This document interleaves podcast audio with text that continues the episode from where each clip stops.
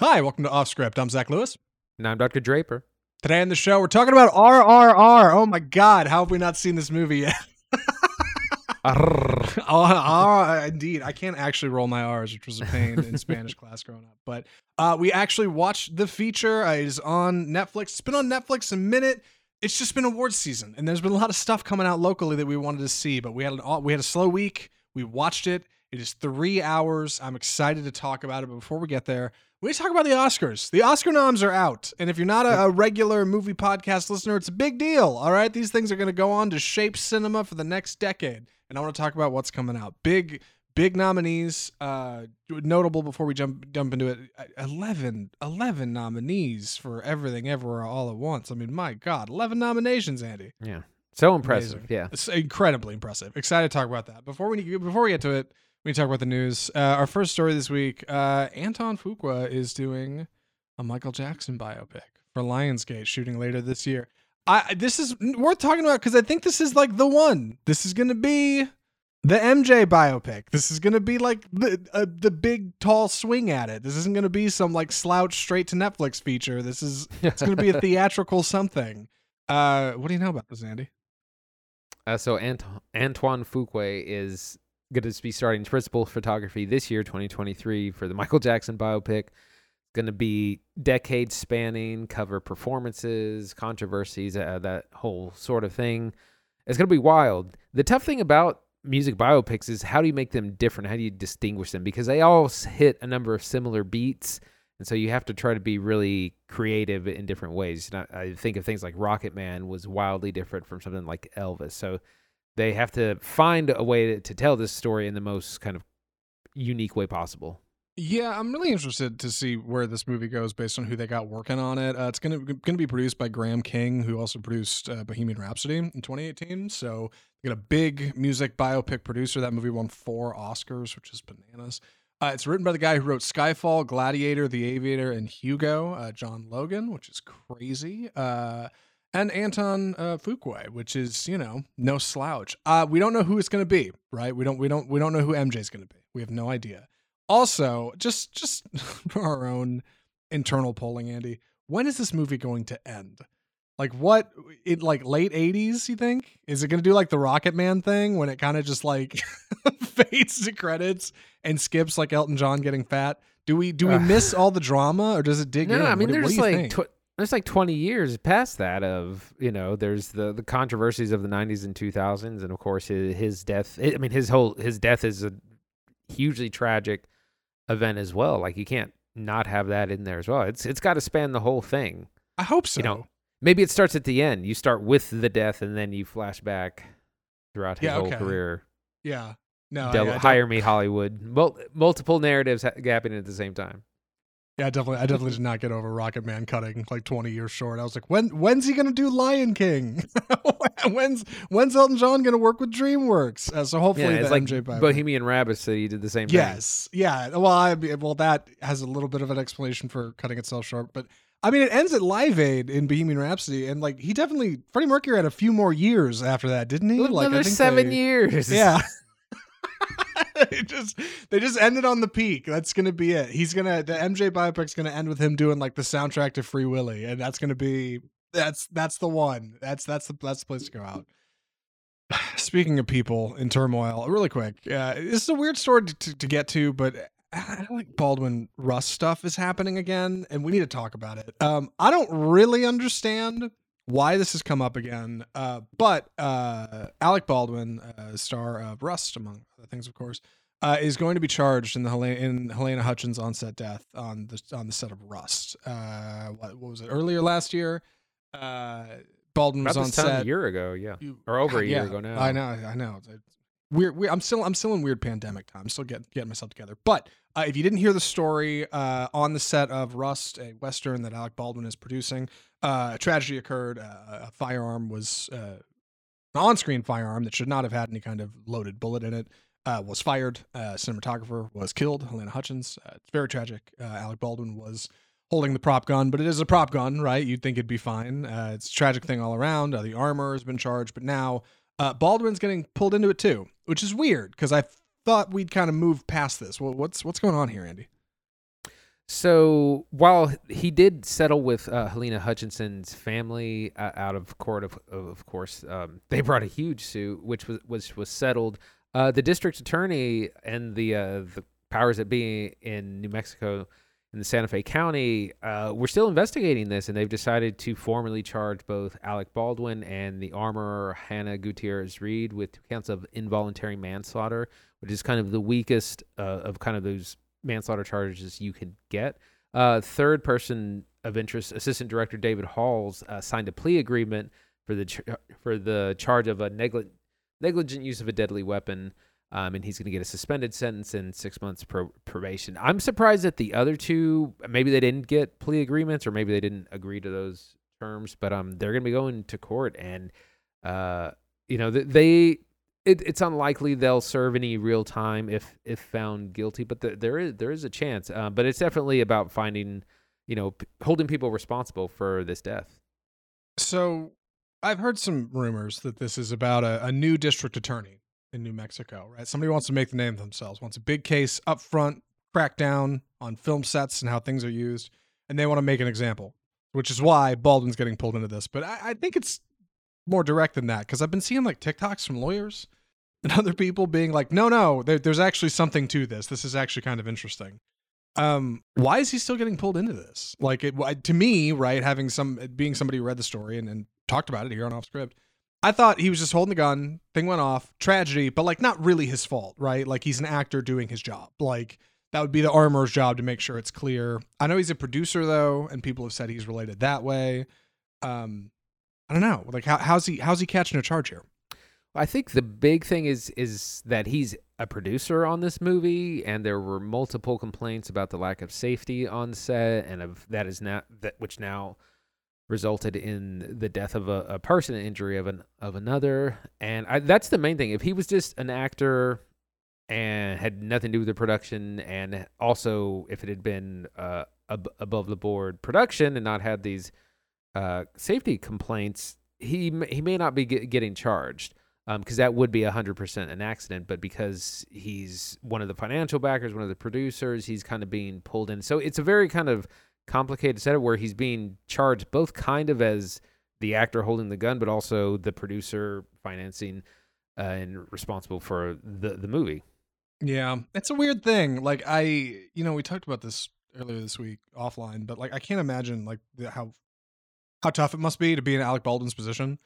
Like imagine imagine being the actor who who who who ends up holding the weapon when that happens. Like he claims he didn't pull the trigger. I mean, what like I, I don't know, whatever. Like it, maybe he did, maybe he didn't. Who knows? What the point is, I would imagine my man is likely distraught. Clearly, did not mean for this to happen. Um, so I'm curious to see what these other safety things are. I don't mean to like you know pull out a soapbox for Alec Baldwin or anything, but like I just I can't imagine like the emotional toll that's got to take on you, and then this much longer to be still like not only attached to it but being like branded as the face of it. You know, nobody else in this production is making headlines. Baldwin is like it is his name and his his career that is getting like inextricably tied to this. So if things were truly unsafe on that set, I hope I hope I hope, I hope justice is served, man. Like this sucks, and like I, I hope there's answers. You know, I hope, I hope, I hope the people affected like find that. So. With that, we should move on to Tron 3. Good lord. Uh, Disney is making Tron 3. Uh, going to be titled Tron Ares uh, with star uh, Jared Leto. Morbius. Dr. Michael Morbius himself. It's uh, morbid time. Boy, oh boy. Grid. Yes. Uh, what what do we what do we know about Tron Three, Andy? So th- Tron Three has been kind of in development hell for over a decade. Uh, Tron Legacy came out in 2010, 2011. Uh, around there, starred Garrett Hedlund, Olivia Wilde, Jeff Bridges was was back for that uh, with some really bad de aging and uh, they've been talking about a sequel forever and one kind of materialized and then they scrapped it and now they're going to be moving forward uh, with this property with Jared Leto of all people. I'm not. I saw this article that it was like we need to keep stop acting like Jared Leto is a movie star. um, but uh, they're they're doing it. They're they're He's going for Academy is, Award winner Jared Leto. But yeah, yeah. Th- this is uh, this is a hot property. It made 400 million dollars back in uh, 2010 Tron Legacy did, and that was directed by uh, none other than Joseph Kosinski, uh, director of Top Gun Maverick. Um, so they're moving forward with it. Not not with any of the, those people. Yes. Uh, being that I'm a bit of a family man, I find I have a vested interest in what Disney is doing. So let me explain to you why there's a Tron 3 happening, right? It's not because Tron 2 crushed it. And it didn't. There, did, there are mark, pro, market problems with, with Tron 2. Listen, I, I, like Tron Legacy a lot, but it's got issues. Uh, it's not because of its killer soundtrack from Daft Punk that has won numerous awards, that was a huge deal. It's not because director Joseph Kosinski just put out Top Gun Maverick. Uh, no, it's because Disney made a Tron ride in in, in overseas. Is that the same reason the Avatar was? yeah, Avatar a little World. bit. Yeah. So Disney made. Here's the deal. Uh, a few years ago, Disney needed a hot new ride. I think for Disney Shanghai. I think that's where it is, uh, or Disney China. I'm not sure. One of the parks over there. Uh, and they wanted something that was like fit the culture, right? Baked in neon, super hyper modern. They wanted LEDs, and they thought, you know what? It's got to be Tron. It's got to be right. So they made a, a, a roller coaster called Tron Light Cycle Run. And that thing has been doing so well over there that when they needed a new ride for Disney World in Florida, they just copied and pasted it. Literally, like, just we're just making the same ride and putting it in Florida. And that's going up in Magic Kingdom in like three weeks or something. You may already start seeing ads for it, like you've been seeing ads for the Guardians of the Galaxy ride in Epcot. Uh, you'll see before you go to the movies, whatever. Uh, so now Disney has inadvertently like re- revived a little bit of Tron love, and what better way to promote their cool new ride and tell people to go to the parks and buy Disney merch than to make a, Dis- a Tron movie, right? And Tron's pretty hot. It's it's not like a, a super successful property, but they made a show. They stuck some of it in Kingdom Hearts. They made a couple of movies. People like Tron fine. Uh, but the bummer about Tron 3 is it seems like it is going to be sorely lacking in the talent that made Tron 2 at least worth watching. Like even if it's not a perfect movie. Lot it's a lot worse than Tron 2. Like Daft Punk and Joseph Kosinski and Jeff Bridges is really good and even Garrett Hedlund's kind of fun and the art design's fantastic and that soundtrack is killer. And I just don't know if Tron 3 is going to have any of those things, Andy. Yeah, it, it's a big question, but it it is I think a powerful property, and if you dis, it, it's ripe for doing visual effects and doing some really exciting kind of visual sequences. And I think if you nail that part, you just make it look super cool, people will be on board. There is a space where Jared Leto can work in sci-fi. All right, it's worth mentioning. He's actually pretty good in Blade Runner. All right, he's in Blade Runner 2049. It's pretty good. They basically they gave him very few lines, but he's very menacing. Uh, you know, I don't think he really works in Morbius, but uh, you know, he's got a role there. Uh, my man's got chops, and yes, he is an Academy Award winner. So it's not him. I'm so much worried about, though. I am worried about him.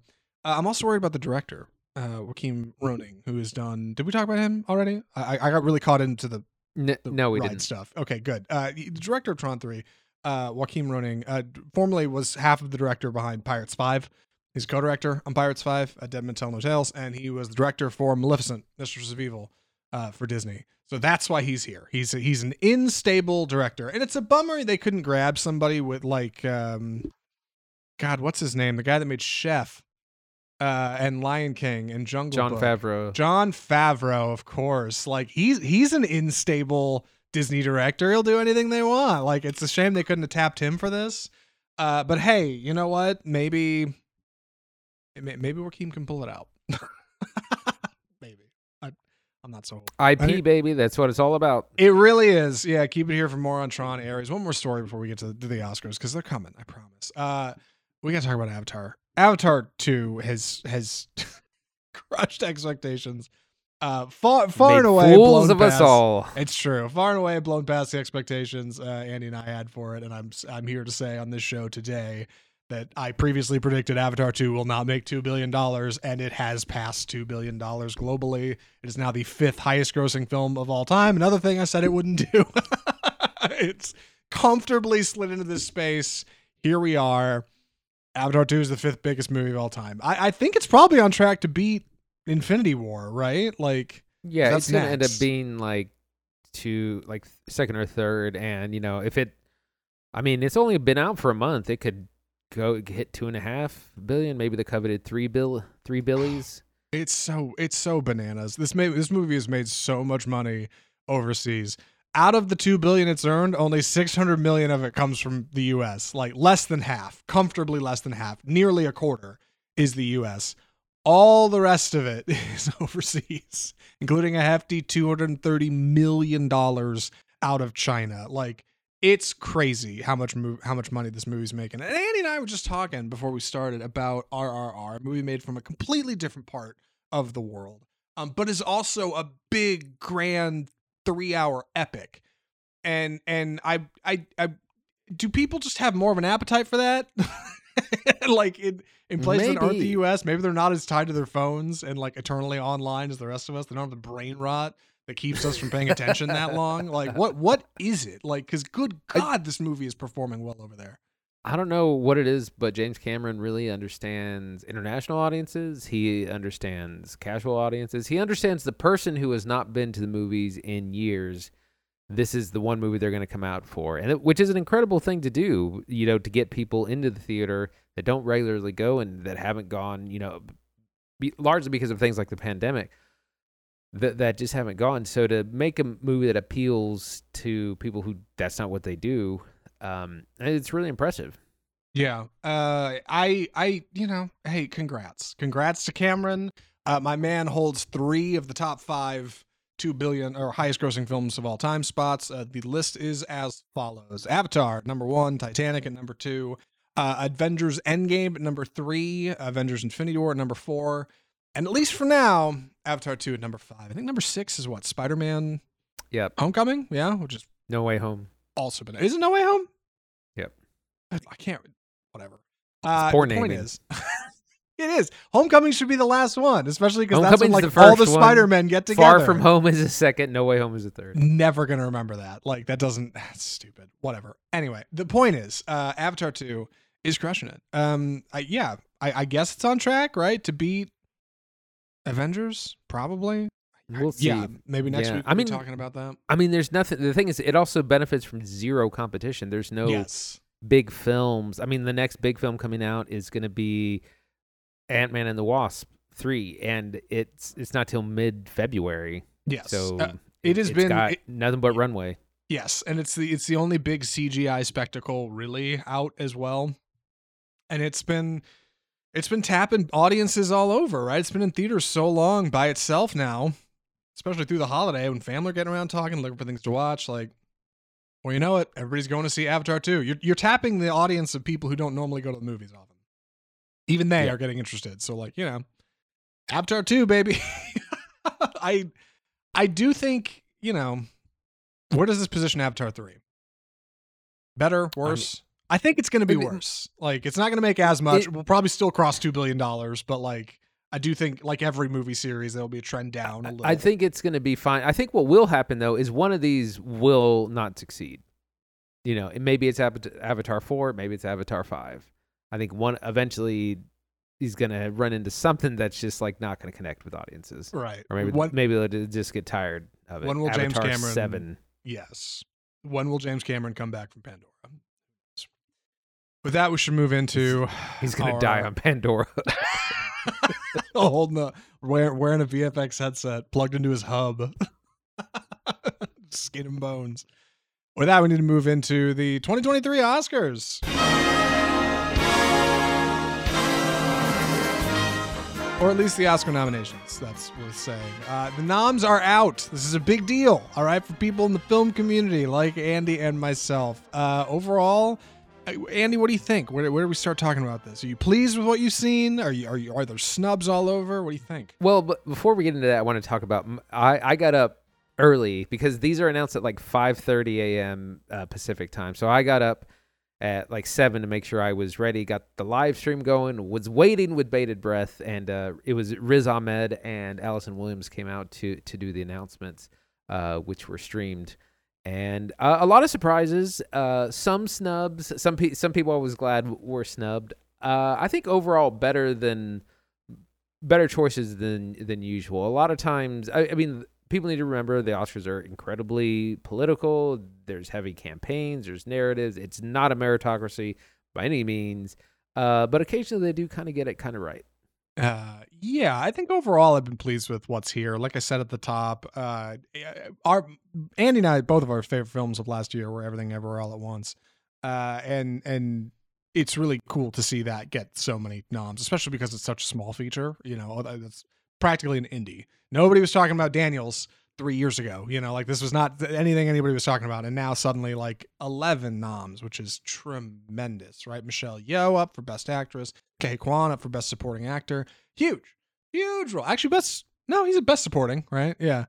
Um, was he up for Best Lead? You know what? We should probably just get into it. Yeah, right? yeah. Let's just get into it. That's probably the best place to just jump in.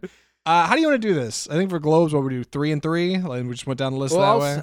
Uh, we can alternate because we'll probably get into these a lot. I'll start with Best Picture. I'm going to list them all off, and then we'll get into it. All. Quiet on the Western Front, uh, which we reviewed on the show. Avatar: The Way of Water. No surprise there. The Banshees of Inisherin. Elvis. Everything Everywhere All at Once. The Fabelmans. Tar. Top Gun Maverick. Triangle of Sadness, and Women Talking. Pretty good list, I I, I would say. No, nothing. Uh, a couple of, surprises. Number one, they can nominate as many as ten, but they don't have to do ten. So sometimes years there's been eight or or nine. This category was expanded to kind of recognize more films uh, than they used to. It used to just be a strict uh, five. But a few surprises. I think trying. I'm surprised to see Triangle of Sadness on here. Um, Women Talking, which is a, a a very small film that hasn't had a lot of press, but I've heard is very good.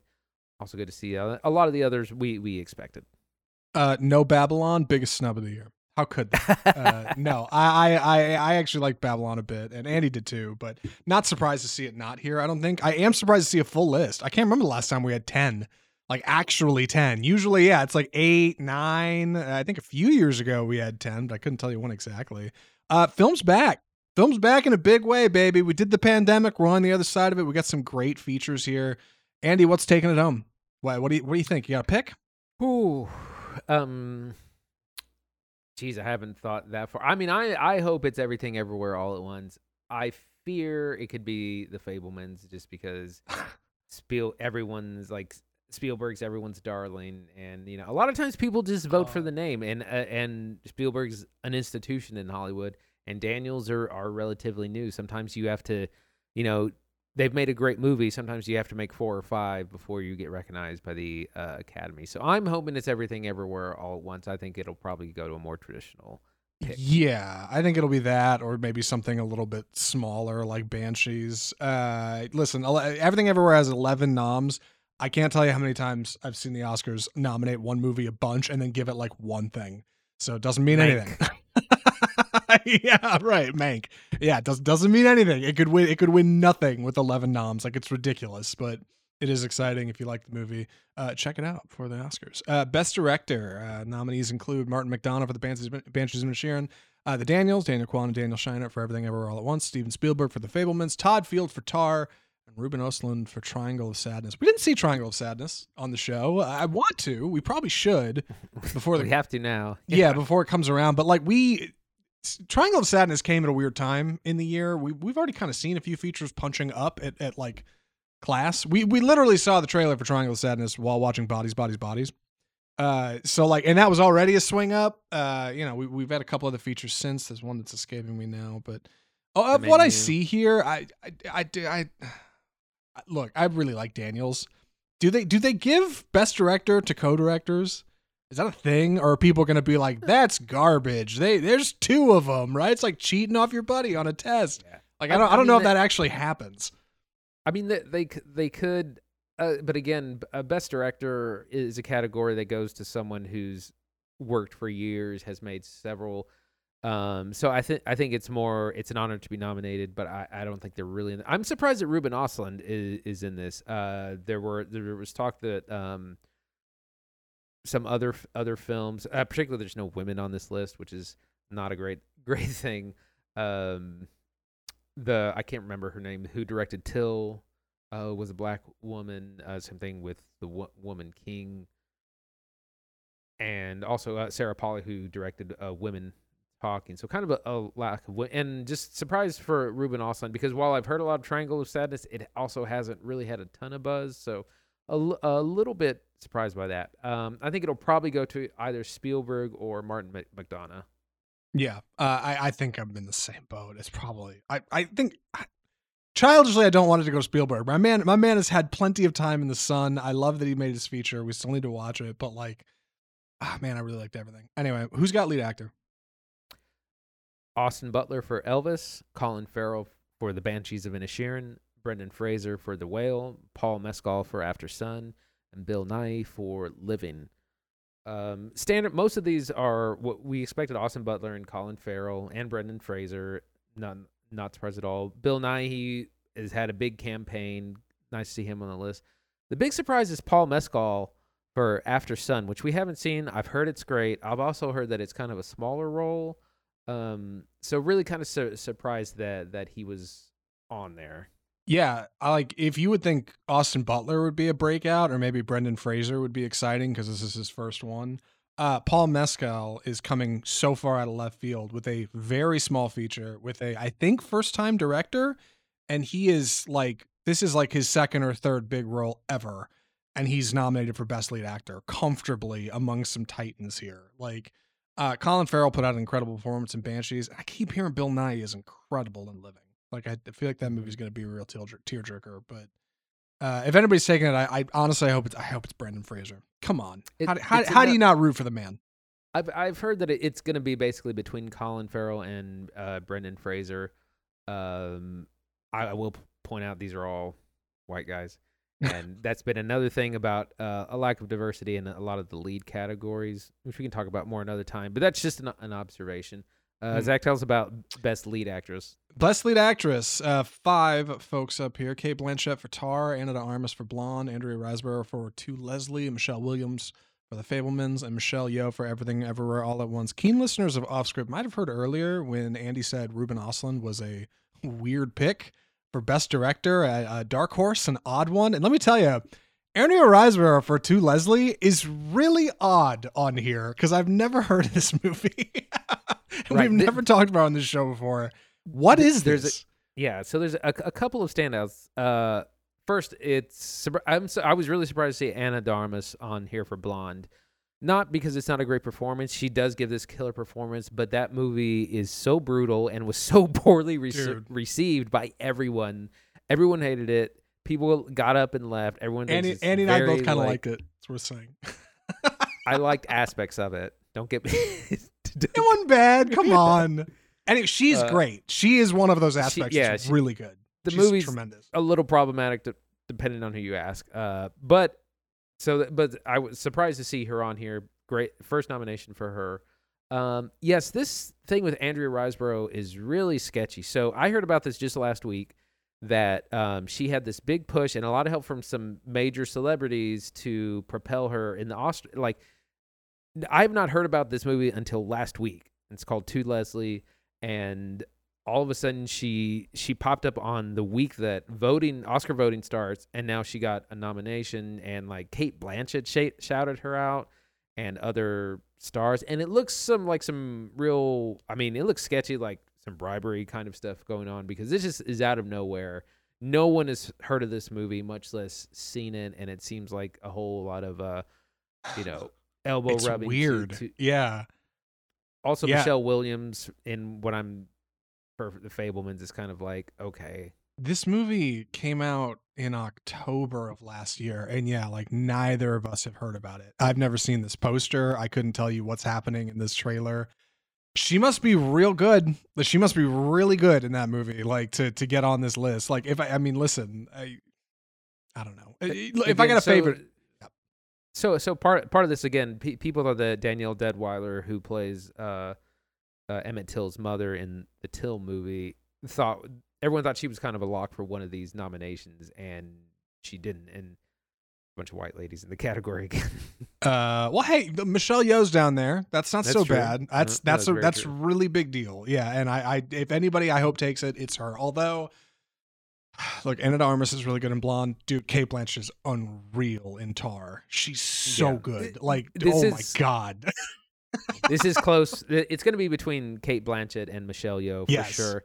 And the thing is, they're both legacies. Cate Blanchett has been nominated eight times, and she's Dude. won twice. Yes. Um, Michelle Yeoh never nominated, never never won. Uh, so it might be might be her. They, we'll see the, way the Academy wants to go. Those are both uh, great performances. Um, I could do without kind of the middle three on this list. who do you who do you have on supporting? Uh, Brendan Gleeson for the Banshees of Inisherin, Brian Tyree Henry for Causeway, Judd Hirsch uh, for the Fabelmans, uh, Barry Keoghan for the Banshees of Inisherin, and Ke Huy Quan for Everywhere, Everything Everywhere All at Once. Um, not as that was probably the one lock that we knew that Ke Huy Quan had a, had a big push. He was going to get it. Brendan, seeing Brendan Gleeson. A little surprising that Barry Keoghan is also on there because that kind of splits when you have two actors for the same movie it kind of splits the uh the voting and that can kind of you know tilt tilt who wins uh I, we haven't seen the fabelmans yet surprise from brian tyree henry uh, we haven't seen causeway it's on apple tv plus now i i think uh he plays like a war veteran Yeah, Causeway is that Jennifer Lawrence movie on Apple TV. Yeah, uh, I I had not yeah even thought of this movie, but I saw it on there. I was like, oh, he must be really good. Um, I mean, favorite for me, it's Quan by mile, by a mile. Yeah. And look, like ba- Barry's great. Listen, Brendan's great. Like, love Banshees. Like, love those movies. Love that movie. But like, dude, nobody, I'm nobody moved me like he did. Like nobody, and and my man has been out of the game for years. Like, and he swoops back in and puts out a stellar Academy Yeah. Award nominated. he's got an incredible narrative Yes. Incredible range. Like playing playing multiple versions of the same character and like shifting on screen usually like within a moment. You know, Like, shifting watch- from one to another. like- like like, Yeah. like i want to watch that movie again Yeah. yeah, he's he- he's Uh, tremendous. best supporting actress You know, you mentioned like having two two, two people from the same film like kind of tilting the category. Uh, and best supporting shares this. Uh, Angela Bassett for Black Panther, Wakanda Forever, Hong Chau for The Whale, Kerry Condon for The Banshees of Inisherin, and then Jamie Lee Curtis for Everything Everywhere, and Stephanie Hsu for Everything Everywhere. Um, listen, all fantastic. Uh, Angela Bassett, I think, is a front runner because she's really good, and she's really good in Wakanda Forever. It's actually coming to Disney Plus here in a couple weeks, I think, early February. So if you haven't seen it, you'll be able to watch it at home. She is tremendous. Uh, and I'd love for Stephanie Hsu to take it for Everything Everywhere. She's also amazing, and and like she, there's a reason she's on this list. I think the one that people kind of look at sideways a little is Jamie Lee Curtis. yeah she, and she's she's she's really good. She's really good in everything everywhere. Very heartfelt and very sincere. Uh, and you can tell how different of a performance is because she also starred in Halloween three uh, this year, like which was you know not not that good. Halloween ends. Um, but like compared to Stephanie Hsu, like they're they're just different. They're they're a different breadth of performance, and like one is clearly better than the other. So it's weird seeing Jamie on here, but it's great that she's nominated. What do you think? So this is the one of the categories where I was thinking that sometimes the, the Oscars really get it right. Um, incredibly di- diverse uh, group of people. Angela Bassett, the first nomination for a Marvel film in in, in the acting category. Uh, very surprised to see Hong Chau on here in a good way. She, she was incredible in the Oh, whale, she's but super didn't she- good. Mhm. but yeah, but she didn't have like much of a campaign. Her name wasn't really tied. I don't think she really won anything, any other things for her her role. Kerry Condon, who I thought was a standout in Banshees that no one's really talked about because everyone's talking about Colin Farrell. Um, great seeing her on on here as, as well. Stephanie Hsu, who a lot of people thought was yeah, just not getting a lot a lot of buzz. Had not she wasn't nominated for the Golden Globe for this. Seeing her on here, and of course uh, the great Jamie Lee, Lee Curtis. Again, it, it I hope that doesn't split votes in in that category. Category. I think like just to get to this point before we jump into screenplay, like I think it's interesting that Banshees and Everything Everywhere both are emerging as like nailing nearly every one of these categories. Like somebody is involved. Like both of them are best picture, best director, best actor, best supporting actor, best supporting actress. Like tons of people involved in these, and and otherwise like very small features.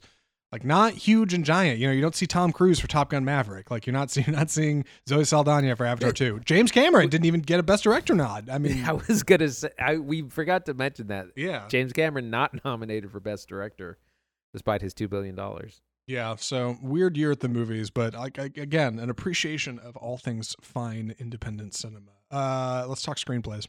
Is am I up for this one? No, you. I'm I'm a, for uh, Best Adapted Screenplay. All Quiet on the Western Front.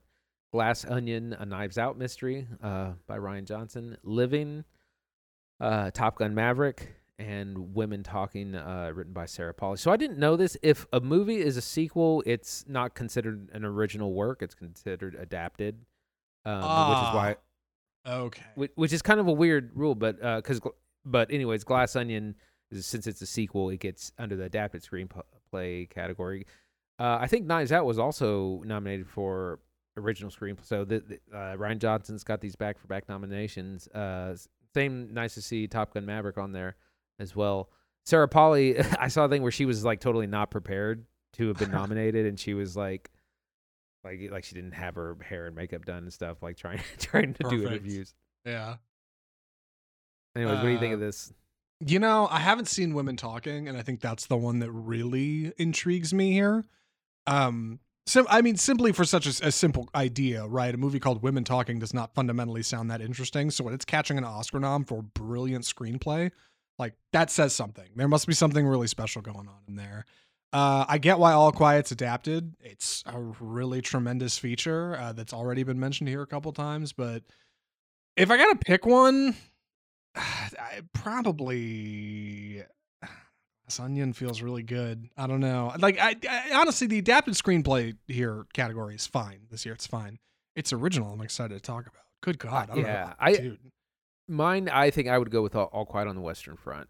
That's for a good pick. screenplay. Rock, I, rock, listen, rock solid. Like it's it really is an honor just to be nominated. I know I keep saying that, but like I mean, all, all fine. But best original screenplay this year is something else. Uh, Banshees of Inisherin, Everything Everywhere All at Once, The Fabelmans, Tar, and Triangle of Sadness. Now I don't have a lot of faith in Triangle. I haven't seen it, and, and Banshees is real good, and everything is real good. But dude, Tar is like razor sharp. It like that is written by somebody who so deeply knows and understands that industry that they're able to turn out something like genuinely like meaningful to people who are in it. You were sitting on the couch with me and you were like, dude, we got to talk about these music references. Holy God.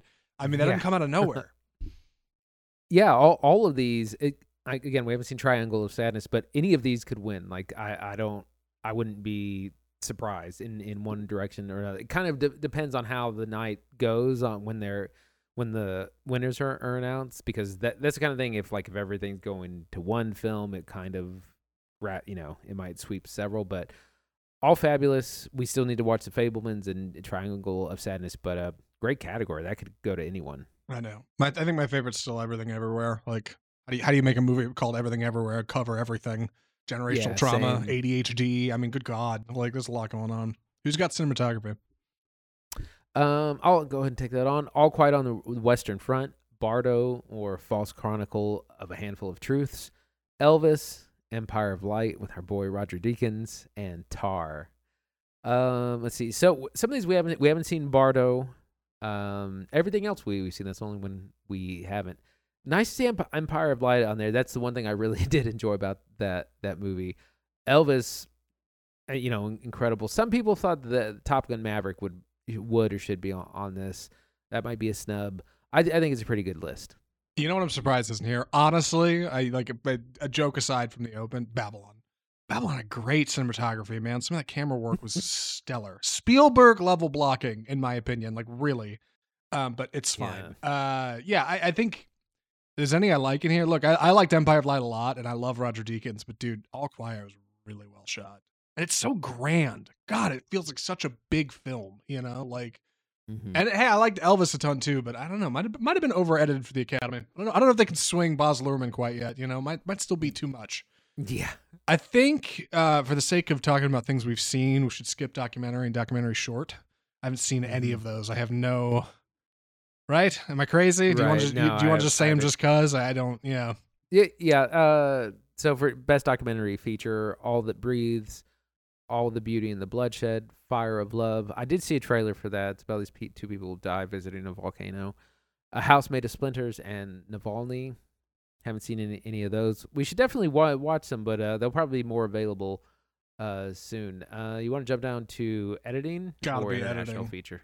Uh, gotta be editing. Uh, best film editing: uh, Banshees of Inisherin, Elvis, Everything Everywhere, Tar, and Top Gun Maverick. Now listen, editing's a subtle thing. All right, it not, it's not always subtle. If you've seen Elvis, you know it's not that subtle. It can be very bombastic and big. Uh, but if you've seen something like, you know, Banshees of Inisherin, it can be understated, it can be quiet, it can add suspense to a scene. If you laugh in a comedy, it's because of the editing. If you're scared of a horror, it's because of the editing. If you've seen Skinamarink, it's because of the editing. like, so it's tough to say like which one of these I think will like take it. Look, I liked Everything Everywhere a lot because it was so intimate. They put together a lot of that stuff in like After Effects on YouTube tutorials, like really simple, simple work, very practical in-camera work, and a lot of that can contribute to editing. But if I got one, I think it's my favorite. It's probably gonna be Elvis or maybe even Top Gun. Top Gun's really, Mhm. really big. A lot of those, a lot of those shots of them in those damn cockpits flying around. I mean, it's a lot. Right. This is I, I'm kind of in the same boat where Elvis and Everything Everywhere and, and Top Gun really stand out to me. Just incredible editing. That's the s- stuff that really affects the pace of the movie. Really make makes you feel like you're in it and changes in, in energy and, and pacing. And man, it could really go. I mean, I would love to see. I would love to see Everything Everywhere win win everything, but right. um, it could. I mean, this is one of those that, that Top Gun, uh, you know, could take possibly. Uh, we'll see. Moving on Mm. to Best International Feature, uh, All Quiet on the Western Front, Argentina, 1985, Close, uh, from Belgium, uh, EO from Poland, and The Quiet Girl from Ireland. Uh, the the big surprise here is the lack of Chan Wook, our boy Chan Wook Park for a decision to leave Snub. uh, that that was it. That this is a huge Snub. He definitely belo- belonged on here. Also, um, Triangle of Sadness is not on here. It could have easily been in the international feature. It's on the the best picture list.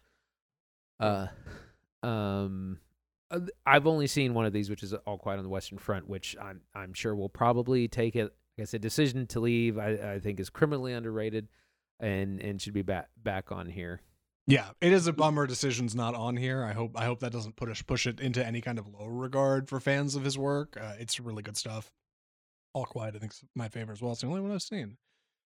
Best original song. Uh, I'm actually excited to talk about this one because of the feature we're talking about shortly after we talk about the Oscars. RR. Uh, best original song nominees are "Applause" from "Tell It Like a Woman," uh, "Hold My Hand" from Top Gun Maverick. That's that Lady Gaga track. Uh, "Lift Me Up" from Black Panther: Wakanda Forever. That is Rihanna's first track in like seven years or something. Uh, Naatu Naatu from RRR, and This Is a Life from Everything Everywhere. Uh, listen, it's an honor just to be nominated. Dude, nobody beats Naatu Naatu this year. There's no way. There's no way. I, I don't believe it. That song has so much hype when it comes up in that movie, and we're gonna talk about it in just a few minutes. But it's I, that's got to be it. That Rihanna track is is is fine and understated at the end of Black Panther. It's very it's very thoughtful. Um, I don't remember the Lady Gaga track from Top Gun Maverick. It, it comes up Uh, at the credits. Yeah, it's like uh, but not, not, very dude. useful. Naatu Naatu is a full song and dance action sequence. It is not a credits track like these are. Like, no, no, that move that is front and center, central to the film. It's really good stuff. Uh, what do you think, Andy? So good, good list. A a surprise and a snub. Um, Taylor Swift was not nominated for her song. I don't even know what it, what movie it's for. Uh, but she was nominated for a Golden Globe. Uh, but she's not on on this list.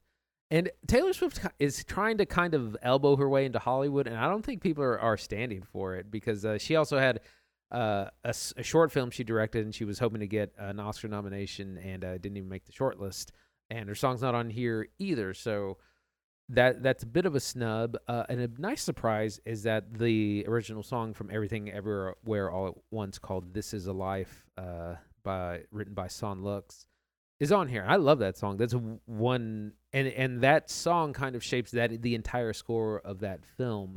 It's probably a little bit too obscure uh, to win, but it, it's nice to see on on there. And yeah, it's definitely gonna go to not to not to. It, would- it would be criminal if it didn't. Yeah, Imagine Swift- that on the Oscar stage, like if they do the performance. My God. Oh my god, they gotta, dude. Like it's too it's too big not to. It's a celebration of all things cinema.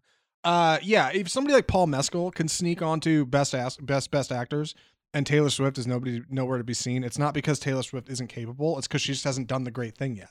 Put out a film. Put out something big. Like sh- show us, you know, don't don't go on variety and do an interview and tell us that you're you're working on something great. Like we need to see it. Like that ultimately that's what's going to win hearts. like I she tried clearly has cre- creativity and talent. Good God, like she's a freaking billionaire on, on on her music career. Like you know, put out put out a movie. Let's see it. I can't wait to want to praise Taylor Swift's directing ability. I tried to watch the director on directors with Martin McDonagh and Taylor Swift, and I just about flipped a table because he's talking about you know the process of filmmaking, and she like Yeah. she, she's directed like ten music videos and done this short, and I'm like, this like we're not even the same league here. Right. Like, look, I look, I, I'm sure I haven't seen them, but like, I'm sure they're great. I'm sure they're great work. But like, you gotta put, you gotta put out a feature. It's time. Like, you've done a short. It's time to do something big. So I think she's got something she's working on, right? Doesn't she have a? I thought she had a I don't know. script or something. I don't know. Anyway, we'll keep it here for more uh, on what Taylor Swift's got going on in the film world. Uh, what else are you talking about in here? Best visual, I think. Yeah. Yeah, let, let's. da- I did want to mention real quick. Best production design, Babylon is under that category, so it did get in Aha, yeah, it is. Hey, hey, I'll take it. All right. Uh, best visual eff- effects: uh, All Quiet on the Western Front, Avatar: The Way of Water, The Batman. Shout out to the Batman. Uh, Mm. Black Panther: Wakanda Forever, and Top Gun: Maverick. Uh, yeah, our our big spectacle films of the year. Um, Thor, not Thor: Love and Thunder, not on here. Uh, Mystical of Madness. What is this? Multiverse of Madness. Doctor Strange movie not on here. Uh, but really nice to see the Batman on here. I I was uh, happy for that. Uh, it's funny. I was actually rewatching the Batman just earlier today. It's really good stuff on HBO Max if you haven't seen it. Uh, I think the, I mean, the clear frontrunner's got to be Avatar. I imagine being the camera guy who's got to get shots of like the celebrities in the audience, like when they're announcing stuff, and just lock in on James Cameron. Because if he doesn't get it, the look on his face will be humble, like like when his ex-wife won Best Director out from under him for The Hurt Locker.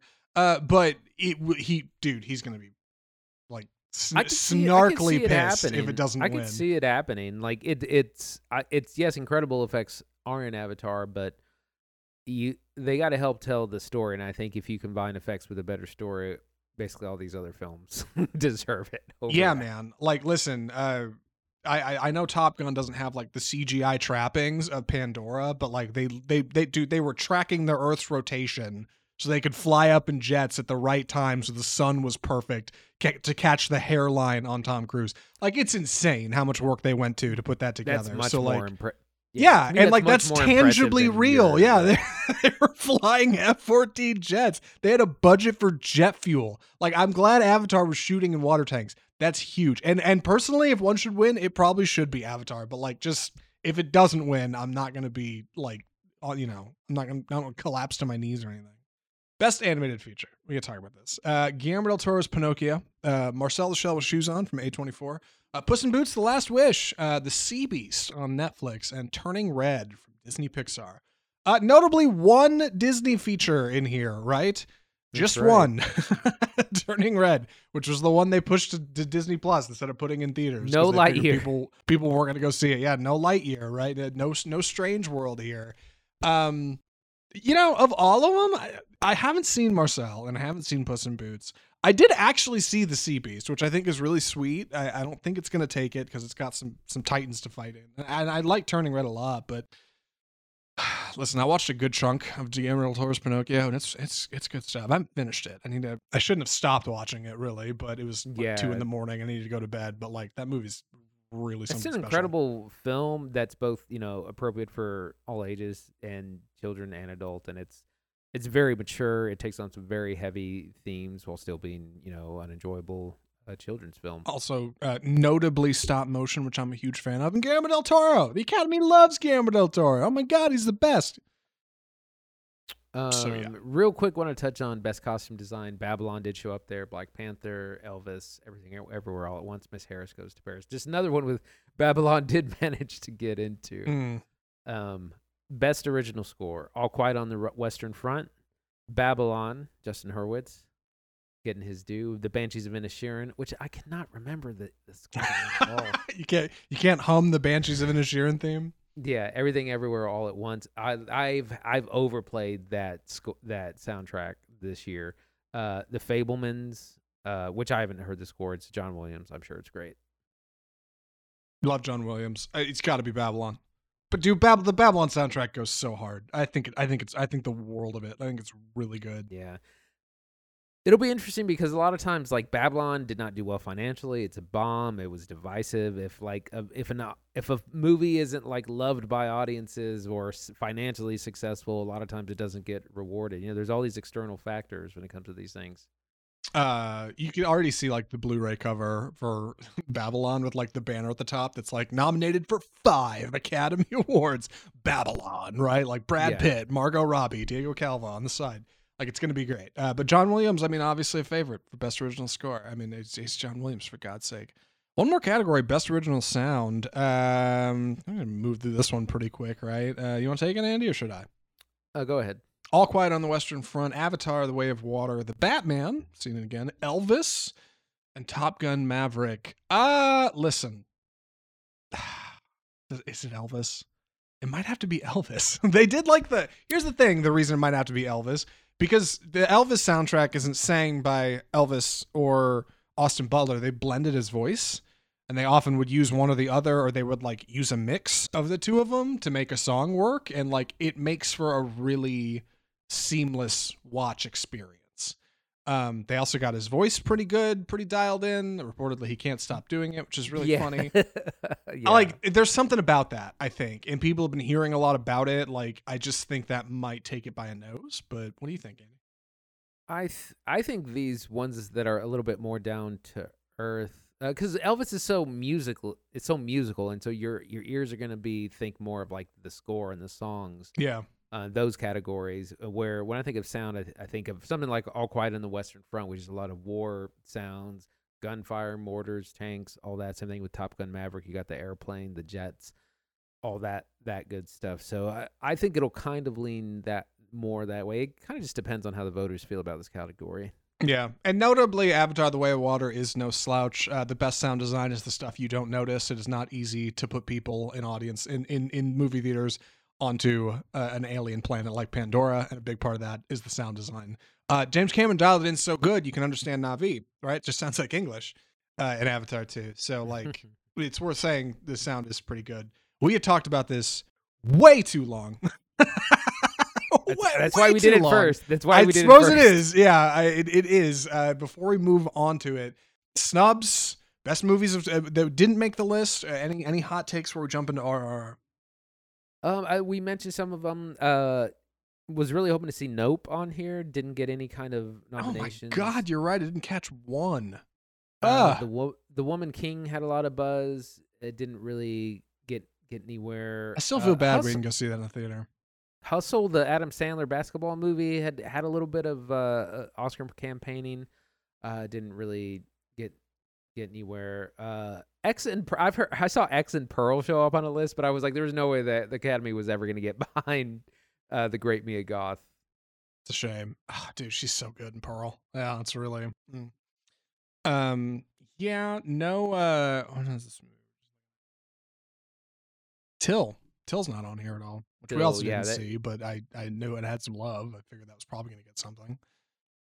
Yeah, that's what the big. I think probably the biggest snub is everyone is, was expecting the director to get best director and definitely uh, Danielle Deadwyler, uh, best actress. yeah. And I Uh, know uh no Tom Cruise nom for Top Gun. It was a po- possibility, but it's it's better for all the other stuff it's gotten. RRR not being on on there is actually one of the snubs uh, according to a lot of people. For sure. Yeah, I'm already looking forward to, to like the goofy videos after the after the Oscars when like somebody feels that somebody got snubbed and they'll be like, how the hell could, you know, I don't know, Bill Nighy win for how how could Colin Farrell win Best Actor when for Banshees, a movie nobody saw when Top Gun came out and made a bajillion dollars. Tom Cruise is the best actor of our generation. Like, yeah, I can already can already can already hear the bells calling. Otherwise, you know, it kind of reflects the Golden Globes, but a pretty good year at the movies, right? Like, I, I'm pretty pleased with the noms all around. I, man, I totally forgot about Nope, though. That is a bummer. You're right. It's not on here once. Criminal. Not once. Nothing for Nope. Stupid. Anyway, we should move on to it. Uh, any other thoughts on this, Andy? I think I think we we've talked quite enough. Yeah, God, beat this horse dead. Keep it here on Off Script for more about the Oscars. Uh, we're going to be covering it, of course, like we do every year. And if you want to keep up with us, uh, easiest way to do that is just subscribe to the show to get more Oscar stuff soon. But we spent far too long on this. Now we need to talk about the real thing. All right, the meat of the program. we need to talk about, of course, uh, RRR. So RRR is a historical epic. uh, coming out of foreign cinemas. Uh, it is a surprise it was not nominated for Best International Feature. It wasn't, right? Did I, I miss that? Uh, it is from director S.S. Rajamouli, uh, and it is the coming together of a ton of really incredible talent uh, from a part of the world you probably have not seen a lot of movies in. Uh, a lot of people have said RRR is a Bollywood feature. It actually isn't. Uh, I tried to do a little bit of research before this review to figure out what exactly it is, and it's one of like a sec, like one of like five sectors of Indian film, as I understand it. Specifically, this is from Telugu. Uh, that's the language it was originally shot in, and it features uh, two of the biggest stars in film history from that side of the world, and this huge director from that from that corner of the globe who are coming together to make RRR stands for Rise uh, Roar Rise Roar Revolt in English uh, stands for a handful of things in other languages, but it fundamentally is a fictitious story about two legendary rebels, two warriors, right? Who who managed to ignite a revolution uh, against 1920s British imperialism. Uh, when a young girl uh, is is kidnapped uh, from her tribe, uh, she is she is uh, set upon to be rescued by the tribe's local. Uh, he's kind of Protector. protector. Yeah, his. I don't mean to say he's like Black Panther, but I'll get into it. Fundamentally, think of him kind of like Black Panther. Uh, but meanwhile, uh, the British imperialists have uh, a, a, an officer moving quickly through their ranks to become special officer, who is this incredible, fierce warrior. Uh, and the two of them meet, and they they are destined to fight or become friends. Or, or be something big. Th- th- This this movement of the universe when the two of them come together and and after a bit of back and forth ultimately they unite to inspire others and and and and blow up a whole bunch of bad guys uh, the movie is rr it's currently available on netflix in a variety of languages uh, andy what do you think Uh, this movie's kind of insane. Uh, I'd heard lots, lots of things about it that it was just this big, uh, epic, this big ride, and it's crazy. It's got it all. It, it has. It's inspired by things like you know martial arts, uh, wushu films, as well as uh, you know, it's got a couple of Bollywood numbers. It's it's a big epic tale. It- there's friendship. There's a love story. there's everything in the kitchen sink uh, is in this movie. Um, it gets a little slow in parts, but overall, I I, I really liked it. yeah I, i'm in the same boat. I think rr is really good. Uh, it's definitely different right? It's definitely different and i think it might be a challenge to recommend uh, one because it's not quite like american film. There are some notable differences and two uh, it's really long. Uh, it is over three hours which like we talked about earlier i think is a trend uh in in in that on that side of the world uh like big long epics right? Like something really grand big cgi big musical numbers dancing singing drama action romance and he's right rr has it all.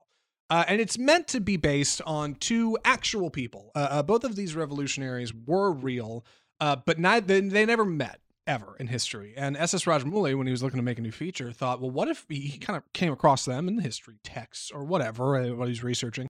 He thought, well, what if these two did meet? What would that What would that look like? What What if these two guys, one one who is like in in the film at least, the amalgamation of of of like fire, passion, right, uh, met this other guy who is. Uh, a leader uh, from the woods, like from from from local tribes, like somebody who's, Water. who's yes, at water, right? Who's fluid, and what if the two of them met? What would happen? What, what would that do? And and that's the inspiration behind RRR. Uh, our two leads are played brilliantly by two actors whose names I'm going to butcher, but they're worth mentioning: uh, N.T. Rama Rao Jr. and Ram Charan Teja. Uh, they are fantastic as Bheem and Rama or Raju. Uh, the two of them are really something else. Uh, the film, once it kind of gets going, it's, it's a little slow to start. It opens with our, our young girl who is kidnapped uh, from this uh, colony from uh, by British imperialists who are total jerks.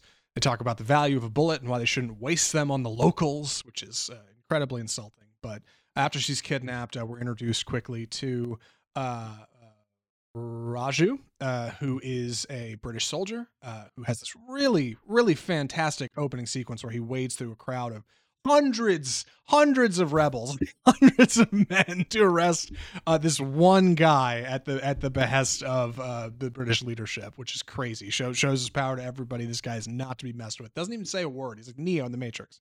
Uh, then we very quickly meet Bheem, uh, who is our kind of Black Panther esque hero uh, from the jungle. Uh, he is a uh, animal lover. He, he's he's trying to chase and capture a tiger, which turns into him getting chased. Has this very fantastic scene where he captures the thing with these ropes and these hooks. It's amazing, and it's CGI you can see through, but like that's not what it's about because RRR never, I don't think ever winks at you sitting in your seat. It, it, it, it goes so hard where it needs to. Like it really leans all the way into what you're seeing. But even if, you know, you're not necessarily fooled, like you still are in the spirit of what's happening. Um, from there, the two men meet, uh, and then we get an incredible series of songs and action and drama and a little bit of rom com. There's all kinds of things going on in this movie. And over the course of three hours, it feels like you're almost watching a series, which is crazy and also fits for the time because it's it's I mean it's it's a lot and it's it's long. Right. Part part of what what goes on is you know you have Raju who's he's an imperial officer looking to work his way up the ranks. Um, and then uh, Bheem is uh, the protector who goes to the city. I think it's in uh, New Delhi, who goes to the city to to rescue the girl, and they both kind of know about each other, and they of course, like like any kind of sitcom, uh, like that this has, they become best of friends, not knowing who the uh, other person is. It, you know, and there's a great friendship song, friendship montage that goes on and on. It's it's it's really kind of hokey, but that's part of the the charm uh, of the movie. But of course, both of these people, uh, these two men, have a kind of opposing I- ideals, and you know they're destined to discover each other's identity, discover uh, what they're really doing uh, in in the city. But that takes a backseat to you know a love story that, that comes along, the trying to free this girl, along with like backstories of each character and taking on uh, British imperialism. So much going on. One of the things I think is really cool about this movie is how practical a lot of it feels. Uh, I did mention the CGI tiger, and there's definitely some CGI enhancement happening in this movie, but uh, there's also a lot of like you know uh, kung fu wires, right? And characters doing like these these crazy like unrealistic leaps through the air. Uh, uh, our heroes, when when when Raju fires a, a bow and arrow, he never misses once ever. Like he's it's always perfect. The music is always huge and grand. And the lyrics, like Andy said, are are literally, literally telling you like these two are the best of friends ever. Look how great of friends they are. What's gonna happen when they find out what's going on with the other one? We'll just have to wait and see. Like it's so on the nose, like because it never wants you to get out of this idea that what you are seeing is like the biggest, grandest amalgamation possible. And like it's funny because on the one hand, it can feel a little hokey, I think, because it's different. But on the other hand, I kept thinking of when I was watching these movies that are supposed to be big and grand, like uh, Black Adam, right? Movies that are supposed to be like the biggest thing ever. That just seem so small in comparison to what's happening here because there's just so much passion and energy channeled into nearly every scene, at least in the action. I will say it does sag a bit in the drama for me. The rom com stuff slowed it down significantly. but it's got to, yeah. like any oh, movie, oh, you got to have pacing, you got to have ups and downs. Yeah, yeah. You have uh, two really huge opening scenes, and like I said, once they they both are in the city and they become friends, eventually there's this meet cute and this, uh, like I said, uh, rom com air thing that goes on for a pretty long time, which ends up leading to this big musical number, which the song "Naatu Naatu" has now been nominated for fantastic sequence. It's the only like big Bollywood dance sequence in the whole film, and it's like I, I mean, I, like these guys can do everything. Like they already do all all the stunts and the acting, and then they can also do these incredible dance numbers. And I was Zach and I were watching and thinking, you know. Uh, Chris Evans could never. Ryan Gosling could never. No. Like Emma Stone. Like, and these actors have tried to do these things, but it's like these guys are on a whole nother level. They've clearly been doing the dance part of this their whole lives. Yeah, the, like the the talent on screen here is is genuinely stunning. Like not only are these two man managed to like managing to capture like smoldering tone of like an action hero who's like, you know, upset about the way things are or is shooting somebody or fighting somebody. They also managed to get like the raw emotion of feeling love for one another, uh, both platonically and in, in in their friendship for each other, and also like people they pine after. Uh, this young girl they're trying to save. Uh, they also are singing full songs, right? Not phoning it in. We're not really even auto tuning it. It's pretty much just them full dancing, which is crazy. Stunts, stunt work. I mean, it's it's it's wild like how much these guys are able to do and i'm wildly impressed again yeah. apparently they are huge talent and these are people who andy and i have not heard of um, part of the reason this movie's called rrr is actually uh, supposed to be representative of the working script title which was the initials of each of our people our director and our two lead actors uh, and that's part of the reason it stuck because no movie, reportedly, they've never all been together in a feature because nothing could, no, no movie could afford them. And like this yeah. is the first time they've been able to rally and put together like these three incredible talents. Talent's so big, by the way, the director makes a cameo appearance in the final, final musical number. Uh, also a really big one. And people apparently lost their minds when he showed up. Like the director shows up in the feature and it was like a huge deal, you know. Like nowadays, it'd be a cheesy cameo nobody would care about, at least here in the states. But good lord, in RRR, uh, anything is possible. Yeah, this movie has so much energy, and it's definitely inspired. Like I said, it's inspired by uh, kung fu uh, wushu films, but also just by superhero films themselves. But there's just so much energy and action, and I was like, Marvel could take some notes on on getting some hype. DC could take some notes on getting energy and some of these act- action sequences. They're they're just so over the top. Like i said th- there are some parts where it gets a little long and, and slow. You get some backstory felt flashbacks that happen pretty late in the, the film. That actually works for me. The thing that works the least for me is like the the romance plot. It's just so it, it's very like friends le- level uh rom-com but that's kind of the only thing that doesn't work yeah, like I, I, I, there's definitely some struggle in there. Like I said, any film's got to have pacing, right? You got to have ups and downs. But I think the drama is where this movie. I, I don't know. It, it's a little cliche, right? Like Andy said, your your opening musical number, they're explaining to you that like uh, these guys are going to be friends, but they don't know anything about each other, and it's like it's just kind of goofy. One of them, like uh, Raju, was like walking around with like a wanted poster with like a sketch of his suspect's face on it, which is his friend, and he's asking everybody in town, "Do you know this guy?" And the cat, like right next to him, is the guy. It's like it's like something out of Looney Tunes. Like can't figure out that it's Bugs Bunny in disguise. Like, and meanwhile, uh, Bheem like knows that there is like this. There, there's there's somebody who's onto them, right? And they have to evade detection because they don't want to be caught in their plan to get this girl back from uh, this wealthy aristocracy with this whole palace they got to break into and this fantastic action sequence you get to about halfway through the feature. Um, but he doesn't know who it is, and he has no idea that like it's his friend right there. That's the guy. Like so, it hurts a little bit because you know that stuff isn't really going anywhere. But I think you really get some good surprise in the second half of it when we get a bit of a turn for both of our characters. Uh, uh, Bheem is displaced, I should say, from his position, uh, and he ends up having to go through a lot of like genuine hardship that Raju is often putting him through uh, because the two of them are fundamentally opposed to each other, even though they do love one another. Uh, Fire and water, baby. enough, yeah, enough to die for each other. Like huge deal, right?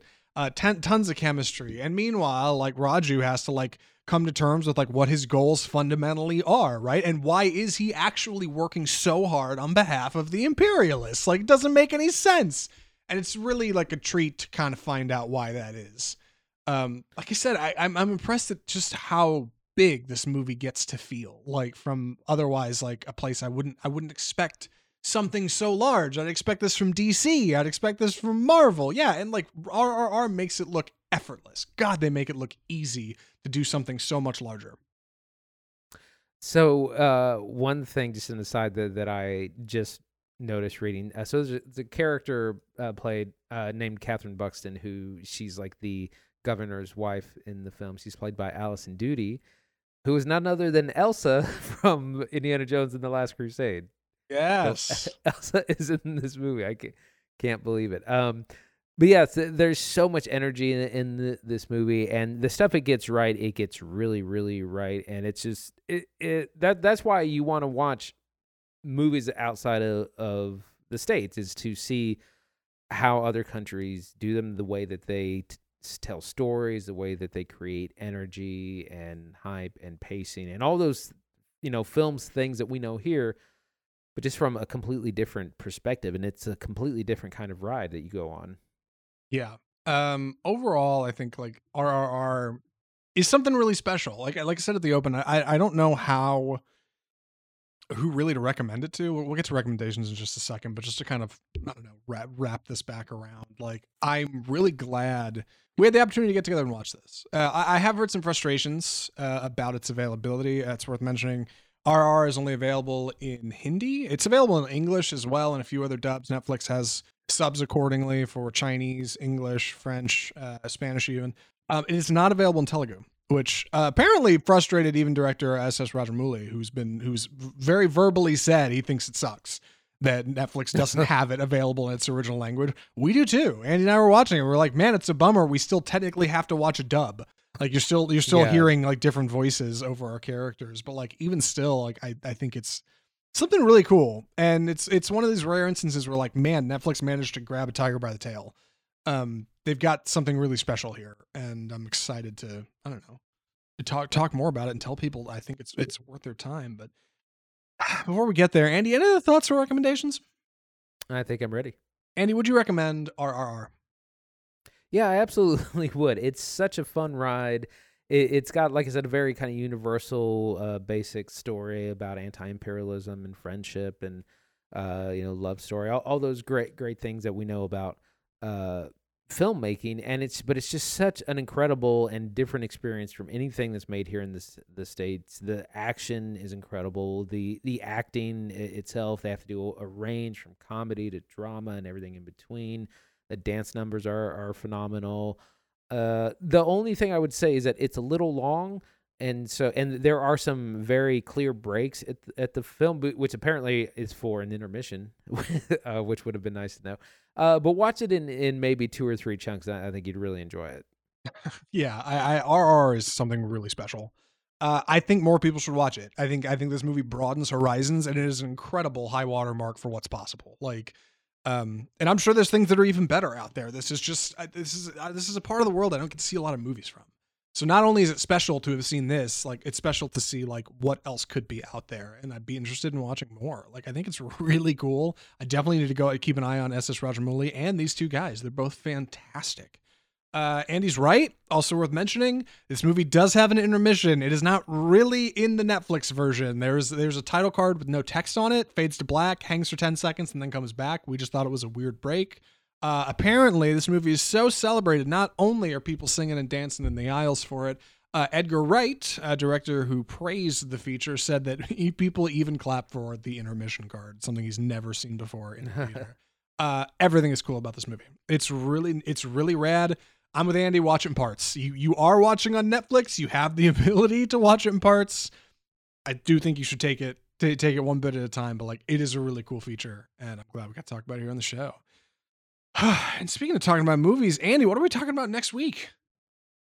We're gonna be going on a break. Uh, haven't taken a break in a while. There are no real big uh, releases next week. Actually, it's a slow week at the movies, which happens uh, around this time of year. Um, let me just see if there's anything. Uh, though the drama Close, which uh, was nominated for Best International Feature, that's the only release I see on here.